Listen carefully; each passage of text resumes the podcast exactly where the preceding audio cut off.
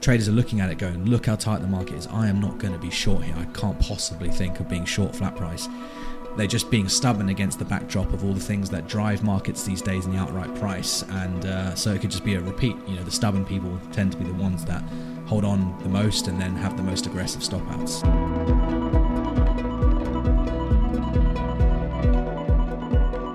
Hello, and welcome to another episode of World of Oil Derivatives. I'm Greg Newman, Group Chief Executive of Onyx Capital Group, and today I'm joined in person with Martha, James, and Vincent.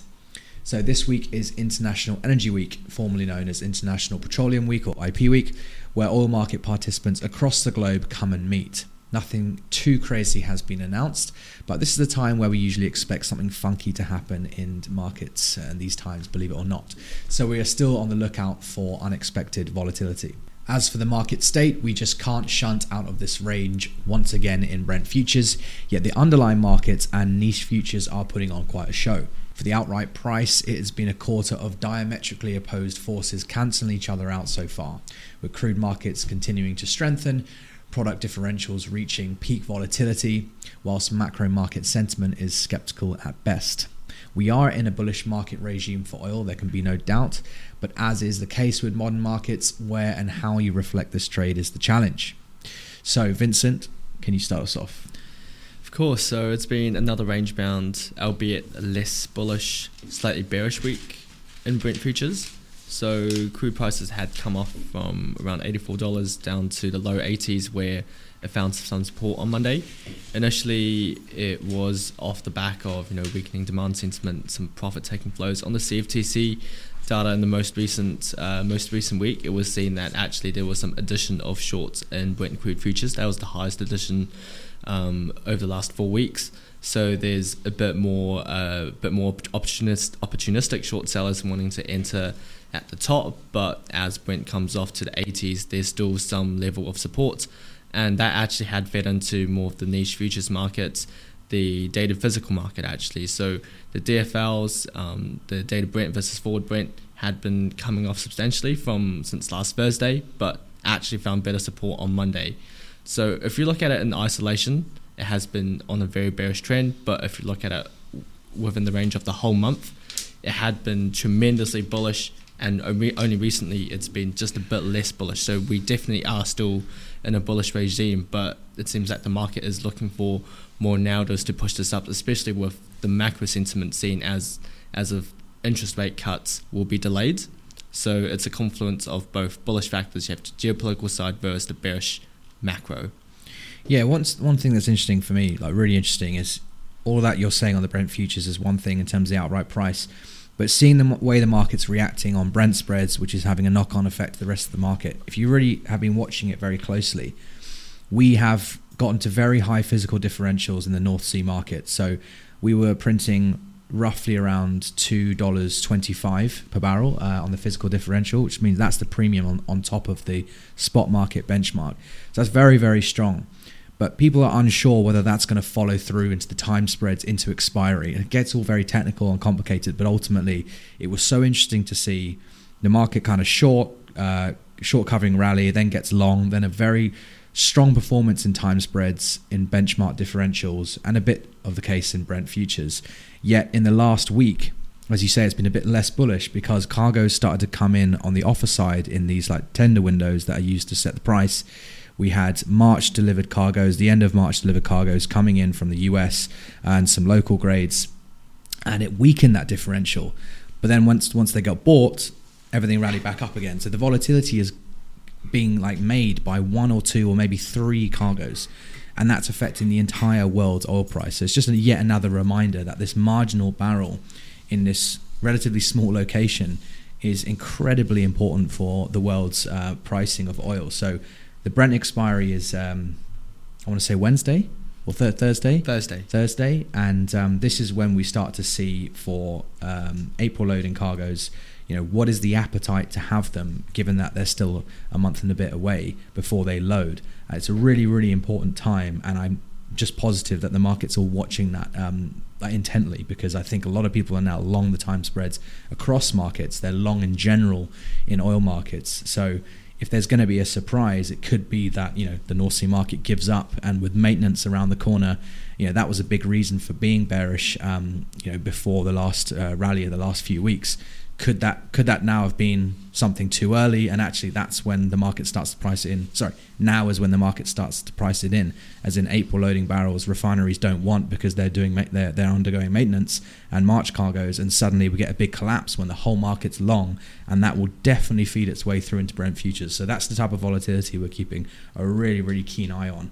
Um, just to finish that off if you look at all the, the product crack markets product differentials propane markets ngls petchems yes, they have their own dynamics, but undeniably, this rally in the last few weeks has been very correlated across all markets. So, a re- like a retracement of that uh, move will, by definition, uh, should have a big impact on the rest of the products as well. So, it's a really important time. But in terms of statistics, uh, Martha, could you give us a bit of a summary, key ones? Uh, yeah, of course. Um, so just crude wise, um, the EIA stats released last week, we saw a crude build in the States of 3.5 million barrels compared to the 3.75 million barrel predicted. Um, the Cushing crude's up 741,000 barrels. Refinery utilization is still lagging the expected rate. It's at flat compared to it's at zero percent increase compared to last week. Estimated 0.5 percent increase, so we're not seeing that pick up. Although the inputs have increased, a, you know, a little bit, 32,000 barrels a day. Okay, moving on to refinery margins. Then, what's been what's been the talk there? Um, so week on week in Europe, we saw an improvement of one dollar twenty-five. This is stemmed mostly down due to the um, the weakness in the dated structure, as you guys have mentioned, but also we've seen pretty interesting moves in um, gasoline and gas oil, so light and heavy.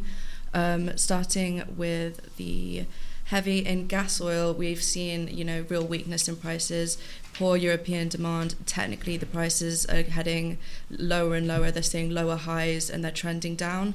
The Cape of Good Hope ships, well, the ships diversed around the Cape of Good Hope are finally arriving in Europe, and so there's more supply. And then um, in the more physical, the barges premiums are down, and we've seen a little bit of Belgian wholesalers selling, which like the wholesale wholesaler movements are quite like indicative of um, like general appetite. So that's that's not great.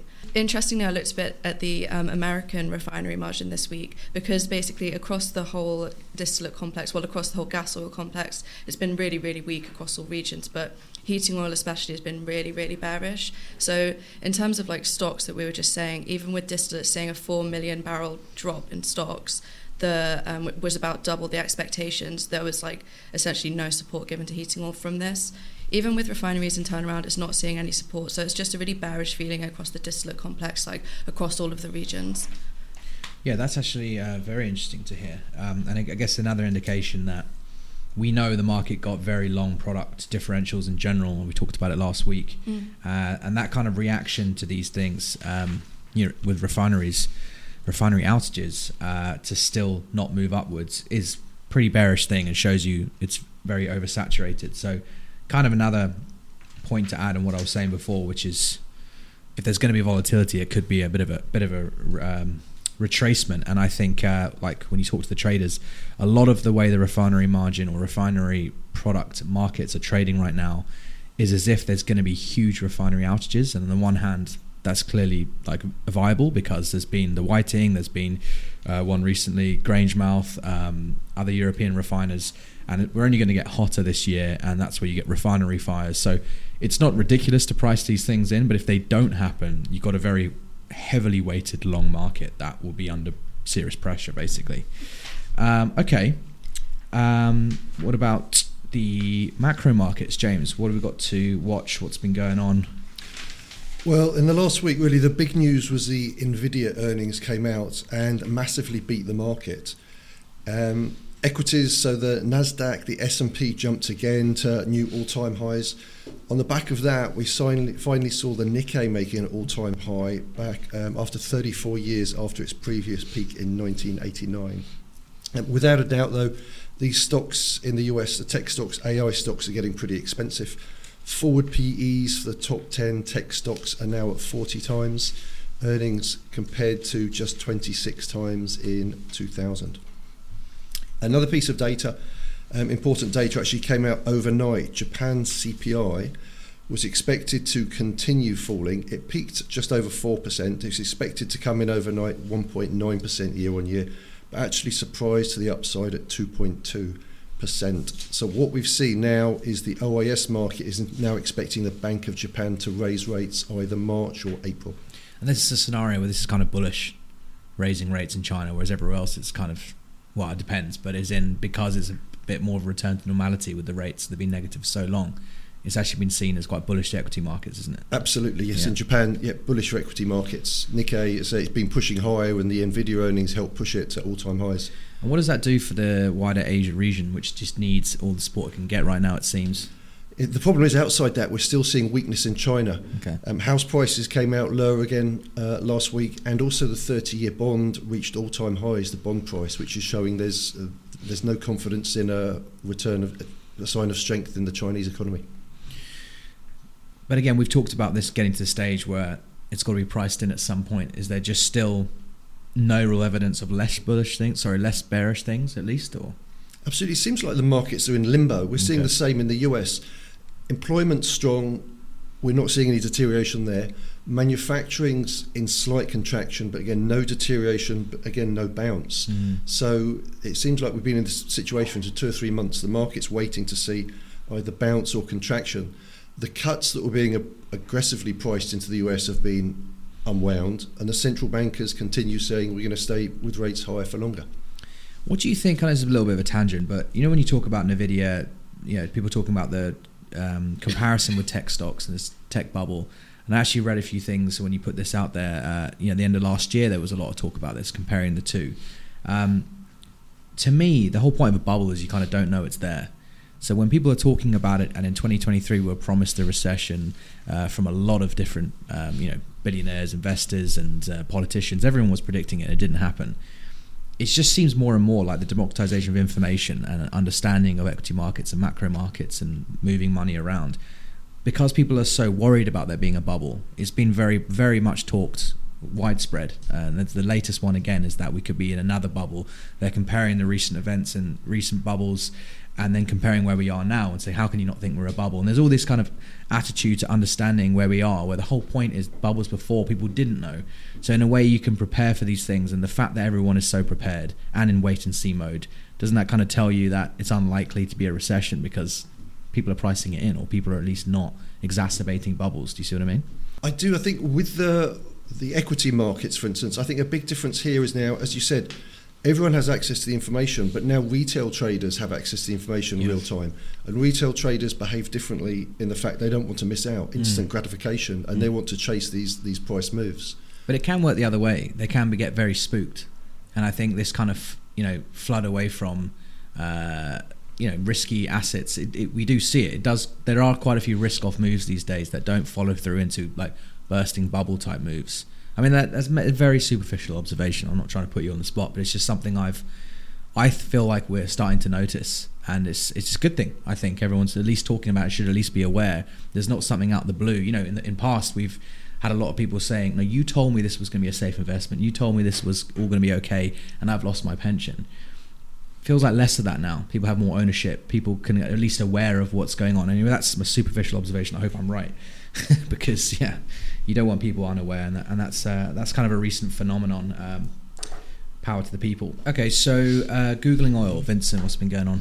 Yeah, so uh, recently is took more uh, more standard headlines, but a bit more interest as um, as people aware that this is in the context of IP Week. Have a recent one from Bloomberg: oil rises on U.S. physical market strength, China demand hopes. So it's about about the bullish narrative uh, going into Monday because, as mentioned earlier, Monday morning was a bit bearish, but turned to sentiment became more bullish towards the end of the day and uh, people have been attributing that to strength in US physical market as well as um, recent, uh, you know, for all the talk about uh, being being bearish on China, the recent Chinese New Year, the holiday, there was a massive uh, travel boom. Of course, anecdotally, of um, it's always that time of the year, you know, um, during the holidays when there's a public holiday, bank holiday, all of my Chinese friends are all out somewhere traveling domestically um, uh, there's always going going somewhere interesting. So that's the time everyone travels because people don't get much time off on during the other times of the year. So when there is a holiday, um, this is pretty much like for for like working people. It's pretty much the only time people can get time off to actually go elsewhere, um, go away from their own cities. So, in that sense, of course, it will look like there's a lot of demand during that time, and then at the same time, we're also seeing strength in the Dubai crude market. In the physical, um, uh, there's been some local refiners snapping up more cargo since the mid-February holiday, as well as increasing term supplies from Saudi Arabia to March. Mm. So there's some optimistic signals in terms of consumption. I don't know how long this can sustain itself for, but it adds to this um, this bullish narrative. Okay. Yeah, that's interesting. And uh, another one actually, so also from Bloomberg, it's a looming Venezuelan sanctions give a bump to Colombian oil prices. But although this is more focused on the South American market, it still comes down to um, what we had been talking about in the last few months about the impact of lifting Venezuela sanctions, but has been very much uh, very very short lived because it seems like these are going to be resumed once again in uh, in April, and this will therefore induce a bit more um, heavy sour demand for maybe in North America or in the Middle East, Mm. which could be another bullish factor for Dubai crude too. Yeah, I mean, when the sanctions got relieved, first thing happened, it seemed, was the fuel oil, residual fuel oil market um, weakened considerably. So that's like the ship, you know, very close to shipping fuel uh, and kind of tarmac and bitumen. That that really uh, sold off quite aggressively, and I guess gone better bid now. And this is the opposite, right? A tightening of that kind of complex. So it's good news for Saudi Arabia for OPEC because the market share that's been going to the US that's been going to um, Russia increasingly. Um, this is a chance to get a bit back. So, if anything, I can see this being perfect timing for OPEC because April is around the meeting, right? So, whatever there's sanctioned against Venezuela can be kind of brought back online from other OPEC members. It might be marginal, but it's still, you know, every little helps. Uh, so, that is definitely worth saying. But I've got to say, like, those, you know, interesting articles, it's been an interesting couple weeks, but I don't know, seems to be toning down quite a bit, and you do tend to get like a bit of a from the market. It's people trading ultimately, at, to, uh, at least in the OTC market. Of course, there's a lot of algorithmic uh, moves as well, um, but it seems like the pulse of the market is kind of slowing down, and there's not a huge amount of things to get upset about. I mean, we didn't even mention Red Sea there, and that's obviously been going on for a hell of a long time. So. I would say I'm more on the side of bearish volatility going forward. At the same time, a collapse would be a high, highly volatile, volatile event, but it just doesn't seem the market is long term set up for a collapse or much for a rise either way. So we've just got to keep an eye on it. But I just thought that was worth noting because it's yeah. Not saying you're boring, but it wasn't that uh, nothing that crazy going on. So who's doing the trade idea this week?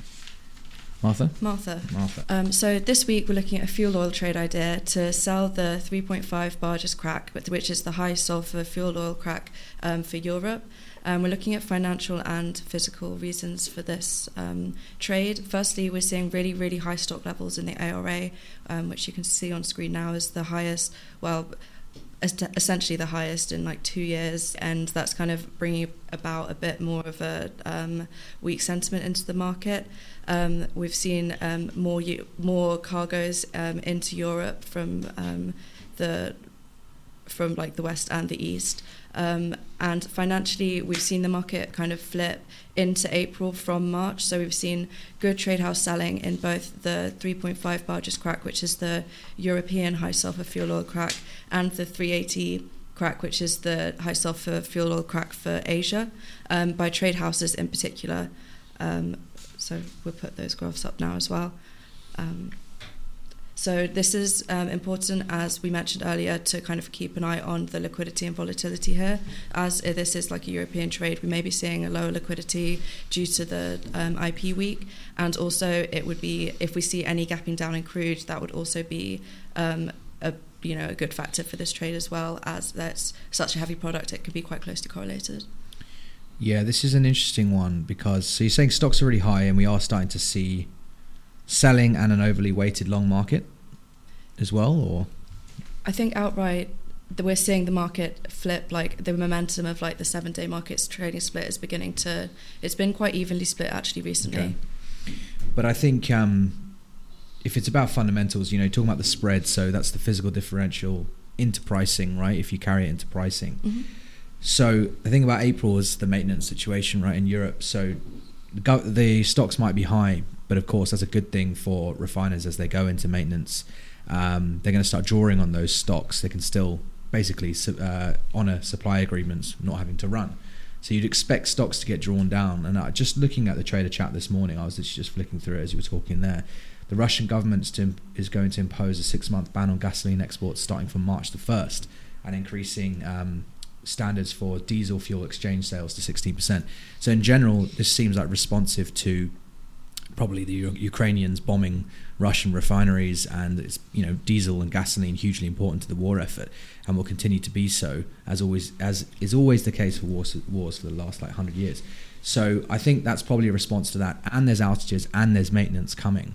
So I can see the logic in the trade technically, and I can see probably could be quite a good trade. It's just that would be the number one thing to look out for. But at the same time, all these things are happening, and you know the fuel market's gonna be more than aware that these things are happening, and it's still weakening, it's actually quite a bearish sign, isn't it? So it could have just outperformed, overperformed, and kind of overly priced in um, these kind of things we're talking about. So it's quite an interesting one. Um, so yeah, thank you for that. Uh, what about just before we move on? Um, you know, Brent, do you want to give any views on that, uh, Vincent?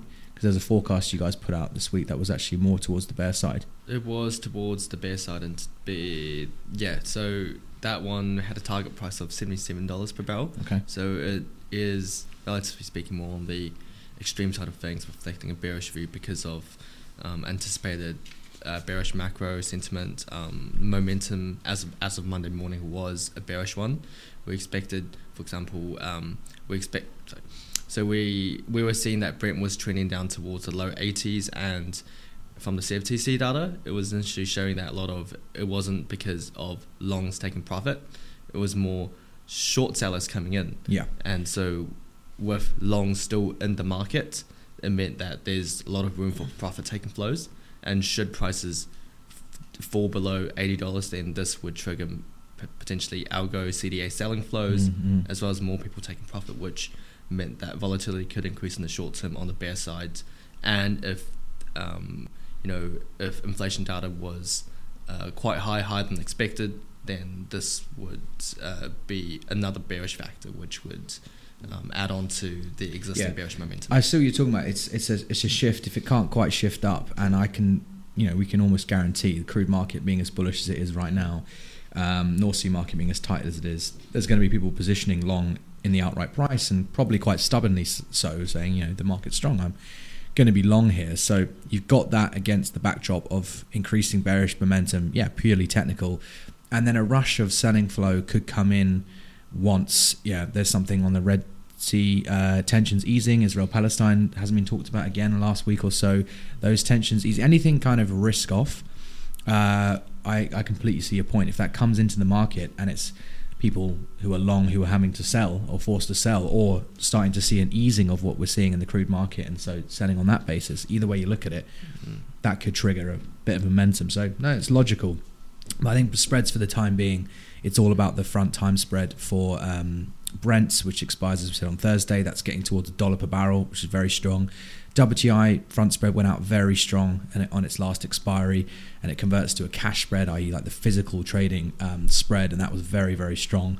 Uh, so that's the domestic US market is very strong, um, despite you know refineries being offline to some extent. So as they come roaring back, uh, it's it's it's going to get just very interesting in general. But yeah, as is always the case, I mean this has been such a common theme. Traders are looking at it, going, "Look how tight the market is. I am not going to be short here. I can't possibly think of being short flat price." They're just being stubborn against the backdrop of all the things that drive markets these days in the outright price, and uh, so it could just be a repeat. You know, the stubborn people tend to be the ones that hold on the most and then have the most aggressive stop outs. So yeah. Okay, our poll last week was which AI stock would you like to buy right now? so uh, that was clear winner Nvidia, 48% against Microsoft, Google, and um, Super Microcomputer. Not heard of that one, James. Uh, that had an aggressive move. It went in the first uh, about three weeks of uh, January. It went about 300%, Yeah. and then suddenly sold off 30% in one day, just uh, middle of last week. Interesting. Okay. Well, I think we can summarize it as you know, if you do have access to ex- Brent expiry, uh, watch that. If you don't have access to it, we're trying to solve that. Maybe on Twitter or X, you'll be on X publishing, talking about it, commentating on it. No. Of course. That's the plan. So yeah, tune in to Vincent's Twitter or Onyx's Twitter. Uh, and then yeah, and then the Red Sea, the announcements, the macro situation. Um, I think Vincent makes a good point. Ultimately, any easing of tensions, any it seems to be skewed that way. So it's it's a it's a kind of risk to the downside.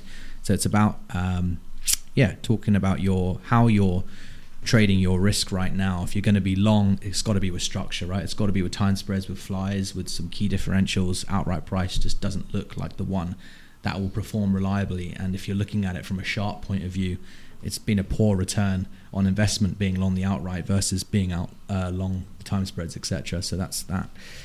So we'll leave it there. Uh, thanks everyone for coming in person. Uh, nice to see everyone in the studio like this for the first time.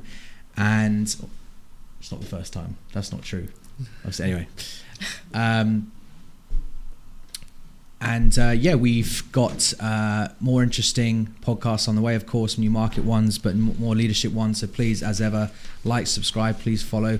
We're getting very, very close to that thousand subscriber mark. So who wants to be number a thousand?